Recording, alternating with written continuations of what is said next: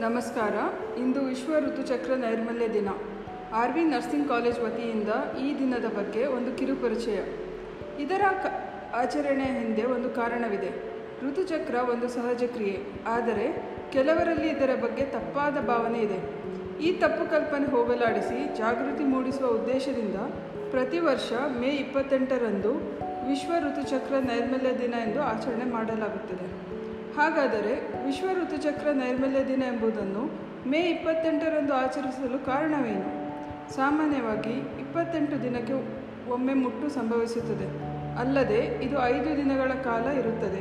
ಹಾಗಾಗಿ ಇಪ್ಪತ್ತೆಂಟು ಐದು ಅಂದರೆ ಇಪ್ಪತ್ತೆಂಟು ಮೇಯನ್ನು ವಿಶ್ವ ಋತುಚಕ್ರ ನೈರ್ಮಲ್ಯ ದಿನ ಎಂದು ಆಚರಿಸಲಾಗುತ್ತಿದೆ. ಈ ಬಾರಿ ಸಾಂಕ್ರಾಮಿಕ ಕಾಯಿಲೆ ಸಂದರ್ಭದಲ್ಲಿ ಮುಟ್ಟು ಎಂಬುವ ವಿಷಯ ಇಟ್ಟುಕೊಂಡು ವಿಶ್ವ ಋತುಚಕ್ರ ನೈರ್ಮಲ್ಯ ದಿನ ಆಚರಣೆ ಮಾಡಲಾಗುತ್ತಿದೆ. ಕೊರೋನಾ ವೈರಸ್ನಿಂದ ಈಗಾಗಲೇ ಸಾಕಷ್ಟು ಮಂದಿ ತೊಂದರೆ ಅನುಭವಿಸುತ್ತಿದ್ದಾರೆ. ಹೀಗಾಗಿ ಮುಟ್ಟಿನ ದಿನಗಳಲ್ಲಿ ಮಹಿಳೆಯರು ಮತ್ತಷ್ಟು ಕಷ್ಟಪಡುವಂತಾಗಿದೆ. ಕರೋನಾ ಕಾಯಿಲೆಯ ದಿನಗಳಲ್ಲಿ ಮುಟ್ಟಾದ ಮಹಿಳೆಯರು ನೈರ್ಮಲ್ಯ ಕಾಪಾಡಿಕೊಳ್ಳುವ ಬಗ್ಗೆ ಆದ್ಯತೆ ಕೊಟ್ಟು ಅದರ ಅಗತ್ಯವಿರುವುದರಿಂದ ವಿರುವುದರಿಂದ ಈ ವಿಷಯವನ್ನು ಆಯ್ಕೆ ಮಾಡಿಕೊಳ್ಳಲಾಗಿದೆ. ಮಹಿಳೆಯರಿಗೆ ಮುಟ್ಟಿನ ಅವಧಿ ಬಹಳಷ್ಟು ಸೂಕ್ಷ್ಮಕರವಾಗಿರುತ್ತದೆ. ಈ ಸಮಯದಲ್ಲಿ ಎಷ್ಟು ಜಾಗರೂಕಾಗಿರಿದ್ದರೂ ಕಡಿಮೆ. ಬ್ಯಾಕ್ಟೀರಿಯಾ ಕ್ರಿಮಿಕೀಟಾಣುಗಳು ಸೂಕ್ಷ್ಮ ಕೀಟಾಣುಗಳು ಮುಂತವು ಸೋಂಕು ತಗಲುವ ಸಾಧ್ಯತೆ ಹೆಚ್ಚು ಮಾಡುತ್ತದೆ. ಉತ್ತಮ ಸ್ವಚ್ಛತೆ ಮತ್ತು ಸ್ಯಾನಿಟರಿ ನ್ಯಾಪ್ಕಿನ್ಗಳ ಬಳಕೆಯಿಂದ ಮತ್ತು ಅದರ ನಿಯಮಿತ ಬದಲಾವಣೆಯಿಂದ ಈ ಸಂದರ್ಭದಲ್ಲಿ ಆಗುವ ಸೋಂಕನ್ನು ಕಡಿಮೆ ಮಾಡ, ಕಡಿಮೆ ಮಾಡಬಹುದು. ಸಾಧ್ಯವಾದಷ್ಟು ಆರೋಗ್ಯಕರ ಆಹಾರಗಳನ್ನು ಸೇವಿಸಬೇಕು. ಮುಟ್ಟಿನ ಅವಧಿಯಲ್ಲಿ ತಪ್ಪದೆ ಮಾಡಬೇಕಾದ ಮುಖ್ಯವಾದ ಕೆಲಸವೆಂದರೆ ಯೋನಿಯ ಸ್ವಚ್ಛತೆ. ಯೋನಿಯ ಸ್ವಚ್ಛತೆ ಕಡೆಗೆ ಹೆಚ್ಚು ಗಮನ ಕೊಡಬೇಕು. ತಮ್ಮ ಸ್ಯಾನಿಟರಿ ನ್ಯಾಪ್ಕಿನ್ ಅಥವಾ ಟ್ಯಾಂಪೂನ್ಗಳನ್ನು ಪ್ರತಿ ನಾಲ್ಕರಿಂದ ಆರು ಗಂಟೆಗಳಿಗೊಮ್ಮೆ ಬದಲಾಯಿಸುತ್ತಿರಬೇಕು. ಇದಕ್ಕೆ ಕಾರಣವೇನೆಂದರೆ ದೇಹದಿಂದ ಹೊರಬರುವ ರಕ್ತ ಅನೇಕ ಸೂಕ್ಷ್ಮ ಕೀಟಾಣುಗಳನ್ನು ಹೊಂದಿರುತ್ತದೆ. ರಕ್ತದಲ್ಲಿನ ಅನುಕೂಲಕರವಾದ ತಾಪಮಾನಕ್ಕೆ ಹೊಂದಿಕೊಂಡು ಇವುಗಳು ತಮ್ಮ ಸಂತತಿಯನ್ನು ಹೆಚ್ಚಿಸಿಕೊಳ್ಳುವ ಸಂಭವತೆ ಹೆಚ್ಚು.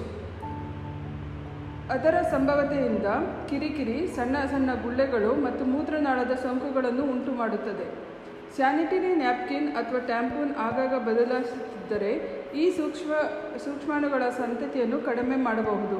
ಜೊತೆಗೆ ಸೋಂಕು ನಿವಾರಣೆ ಮಾಡಿ ಆರೋಗ್ಯದ ಮಟ್ಟವನ್ನು ಹೆಚ್ಚಿಸಿಕೊಳ್ಳಬಹುದು. ಸ್ಯಾನಿಟಿ ಸ್ಯಾನಿಟರಿ ನ್ಯಾಪ್ಕಿನನ್ನು ಬದಲಿಸುವಾಗ ಮಹಿಳೆ ತನ್ನ ಯೋನಿಯ ಭಾಗವನ್ನು ನಿಯಮಿತವಾಗಿ ಸ್ವಚ್ಛ ಮಾಡಿಕೊಳ್ಳಬೇಕು. ಏಕೆಂದರೆ ಯೋನಿಯ ಭಾಗದಿಂದ ಬರುವ ರಕ್ತದಲ್ಲಿ ಇರುವ ಸೂಕ್ಷ್ಮ, ಸೂಕ್ಷ್ಮಾಣುಗಳು ಯೋನಿಯ ಮೇಲ್ಪದರದಲ್ಲಿ ಅಂಟಿಕೊಳ್ಳುವ ಸಾಧ್ಯತೆ ಹೆಚ್ಚು.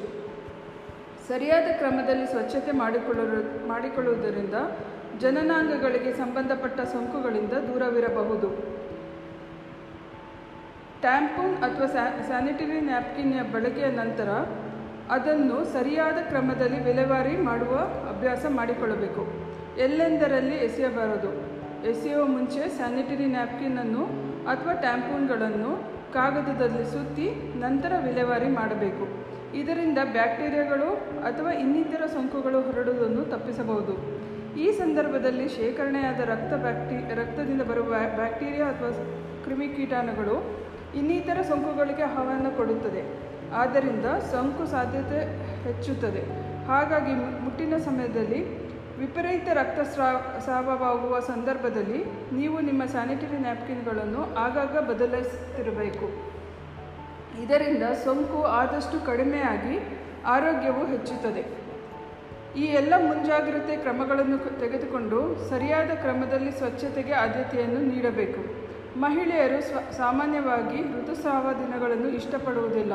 ಆದರೆ, ಈ ಕೆಲವೊಂದು ಮುಂಜಾಗ್ರತೆಯನ್ನು ಮಹಿಳೆಯರು ವಹಿಸಿದರೆ, ನಿಮ್ಮ ಆರೋಗ್ಯ ಮತ್ತು ನಿಮ್ಮ ಸ್ವಚ್ಛತೆಯನ್ನು ಪಾಲಿಸಿದರೆ, ಮುಟ್ಟು ಸಂದರ್ಭವೂ ಕೂಡ ಒಂದು ಆರೋಗ್ಯಕರ ಹಾಗೂ ಆನಂದವಾದ ದಿನಗಳಾಗಿ ಕಳೆಯಬಹುದು. ಕೊನೆಯದಾಗಿ ಹೇಳುವುದೇನೆಂದರೆ ಇದರಲ್ಲಿ ನಾವು ಒತ್ತು ಕೊಡಬೇಕಾದ ವಿಷಯ ಸಾಂಕ್ರಾಮಿಕ ಕಾಯಿಲೆ ಸಂದರ್ಭದಲ್ಲಿ ಮುಟ್ಟು. ಈ ವಿಷಯದ ಬಗ್ಗೆ ಆದಷ್ಟು ಸ್ವಚ್ಛತೆ ಬಗ್ಗೆ ಆದ್ಯತೆ ಕೊಟ್ಟು ನಿಮ್ಮ ಆರೋಗ್ಯ ನಿಮ್ಮ ಕೈಯಲ್ಲಿದೆ ಅನ್ನುವುದನ್ನು ಅರಿತುಕೊಂಡು ಆರೋಗ್ಯಕರವಾದ ಜೀವನವನ್ನು ಪಡೆಯಿರಿ. ತುಂಬ ಧನ್ಯವಾದಗಳು.